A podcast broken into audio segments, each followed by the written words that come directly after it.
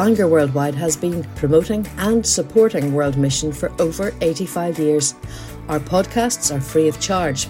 You can find out more about us at www.worldwidemission.org.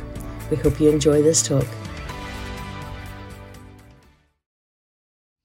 Thank you. Um, it is wonderful to be here. I'm very um, pleased to, that I was invited, and I have I had been for a swim every morning this week, which has been wonderful, and it really, uh, as the the ladies were saying, a way to kind of be me and the sort of me time in the midst of lots of um, responsibilities. Anyway, um, in Guatemala recently, I've taught a perspectives course uh, you might not have heard of it. Perspectives is kind of an introduction to missions course. And uh, the, the class that I was teaching was about the pioneers of the mission movement. And you might know that throughout history and still today, two thirds of the missionary movement are women. So, throughout history and today, um, there's still more women in missions than there are men. And, um, and as I was preparing the, my, to, to teach my class, um, it made me think of Mrs. Law. Mrs. Law was the vicar's wife where I grew up. I grew up in, on a farm in Devon in a very small village. And uh, Mrs. Law um, was the vicar's wife, and she faithfully and joyfully ran kids' clubs and youth clubs for all the surrounding villages. And it was her that really instilled faith in me when I was quite young, maybe eight or nine years old. Um, and I was remembering her. It was the sort of club where you, you got points every, every week when you turned up with your Bible and your notebook. And at the end of the term, you added up the points and, uh, and you'd get a book token. And uh, so I would re- be reading books of all the biographies of, of the missionaries, of Gladys Aylward and, and all of those others, the inspiring uh, women of missions. And being a leader of a mission agency, it's such a privilege to still be inspired by so many women. And I asked a few of our uh, female members of Latin Link and to share some of their reflections on the verse that we've been looking at this week um, it, from their ministries in very different regions. And so I just want to share a few of their stories with you and a few of their reflections. This is Miriam. Um, Miriam is Guatemalan and she's serving in Cuba.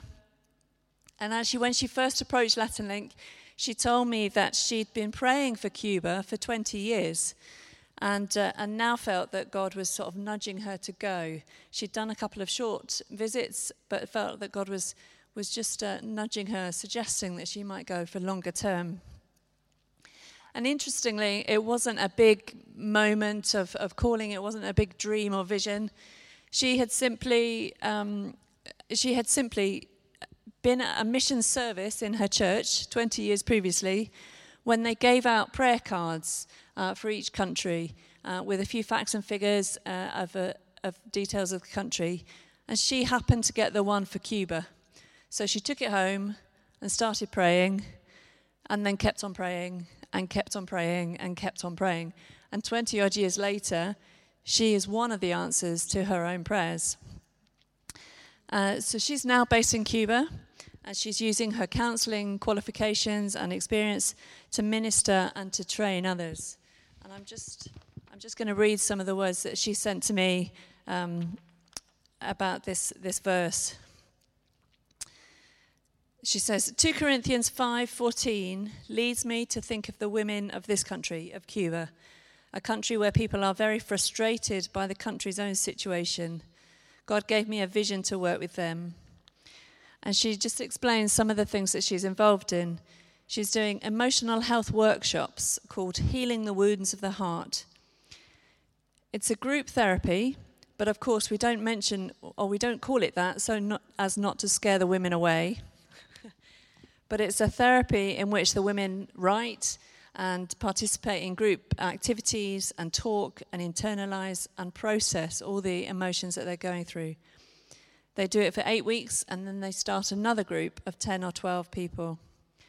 And it's developed with the, the ladies in her church.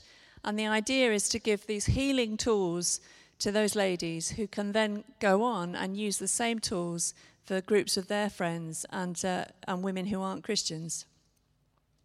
She's also involved in uh, some counselling training.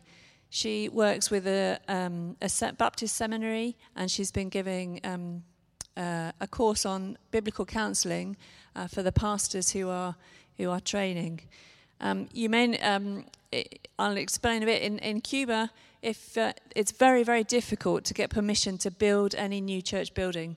So any growth in the church means that you it, it's really through house churches. So groups meet in homes. But that means you, that you are limited to meet only 12 people in a home because more than that, then it's a kind of political or a social movement, and that's not allowed. Um, which means that you you need a leader for every 12 people. So there's a huge need for leadership training, and that's uh, something she's involved with. So she's been uh, giving this course on biblical counselling for the, those pastors, um, but they the the pastors themselves, um, and I'll go back to what she says. The need arose from the workers themselves, who, upon receiving the counselling course, they asked me to train their wives in the same thing. So we expect to do two groups a year with God's help. She's also serving women in personal counselling, adolescents, um, young people, and adults who come for a consultation, but very few stay for therapy because they fear that their problems may be exposed in the community. Miriam says she explains confidentiality at the beginning of a session, but despite this, there is mistrust. The context of the country is one of extreme gossip, and the mentality is of ha- having no privacy in life, where everything is exposed. But I'm praying that God will work in me and in those women who come to her so that they can trust in me and can open their hearts. She's also doing personal discipleship with women who can't uh, physically attend church for different reasons. Most of them have unsaved husbands uh, whom they have to attend to, and others have been converted by difficult circumstances, uh, but when that situation improves, their faith decreases. God, oh, excuse me. God is a God of challenges, and His love and what He did for me encourages me not to lose heart, to keep going, because He will bear His fruit in His perfect time. And I also want to share a bit from Carmen. This is Carmen Gallego. She's Colombian and serving in, in Colombia. We just uh, will see a video in a moment. Um, but she talks a bit about uh, what she's seen of God's faithfulness throughout the last couple of years of the COVID pandemic.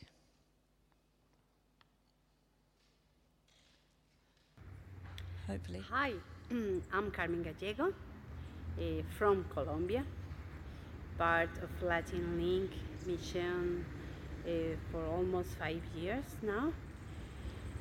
Uh, for 15 years, I have been working in short-term mission trips in an area in Colombia with 15 churches that are really living uh, with the um, hazard of the violence. They were so affected for the violence uh, in Colombia was almost for 50, 50 years. And the violence had been affecting a lot the towns around, you know a lot of massacres and people were affected with this. Uh, we are affected as well in that area, the coast area, the, the cities Sincelejo and around. There are there are urban cities, uh, sorry, urban urban churches and country churches. That almost we are attending almost 1,000 children and uh, preparing in the field teachers for them, but as well developing leadership there. How I see Jesus in this situation. The pandemic, the pandemic affected a lot of them. Affected even they closed the, the doors for two years. How I saw Jesus in all of this. How that, how, how I saw love Jesus, uh, Jesus' love with with this situation in this situation. Well, I see the face of Jesus helping us in the lack of resources, in the lack of, uh, of hope. Um, when we supported the, the development even through uh, internet. I saw Jesus when a pastor in a countryside was um, sharing the gospel and sharing the sermon uh, house by house with the sermon brightened and he was sharing with each person in because the church wasn't uh, wasn't wasn't really open because the government and the regulations. And i saw jesus in that way. He was going there to every home. And he was sharing one by one the, the sermon the, the, the sunday, sunday sermon and I saw Jesus as well during this time, helping the kids to live in hope with there is not any hope. Then the smile, the last, the last mission that we did was um, was a um, um, camp, uh, yeah, a camp for them. Some of them didn't eat any any food, really complete food, or they didn't have a room. And we we were able with jesus help to love them serving them food say, giving them a place to stay. And they were so happy. They were jumping they were laughing they were and the smile at the end was really incredible to see that. Then in difficult situations jesus is still there loving us helping us to develop the mission and yeah, having hope and still in Him, uh, loving people and serving them with hope. Thank you very much. It's encouraging to hear both of those stories, isn't it? That Carmen was able to testify of how, of uh, seeing Jesus in, in the little details of uh, of pastors bringing, continuing to bring God's word to the communities, even when it meant repeating his sermon from one doorstep to the next. Um, and I'm also encouraged by Miriam's story of um, and her and her ministry now that offers tools that not only help the people she's right in front of, but also it sees that multiplying as it goes out to others as well. And really, these are all stories of God's faithfulness as He grows fruit from the small offerings that each of us can give, um, whether that's our prayers, our donations, our support, uh, in, in many different ways. God uses those offerings for His glory.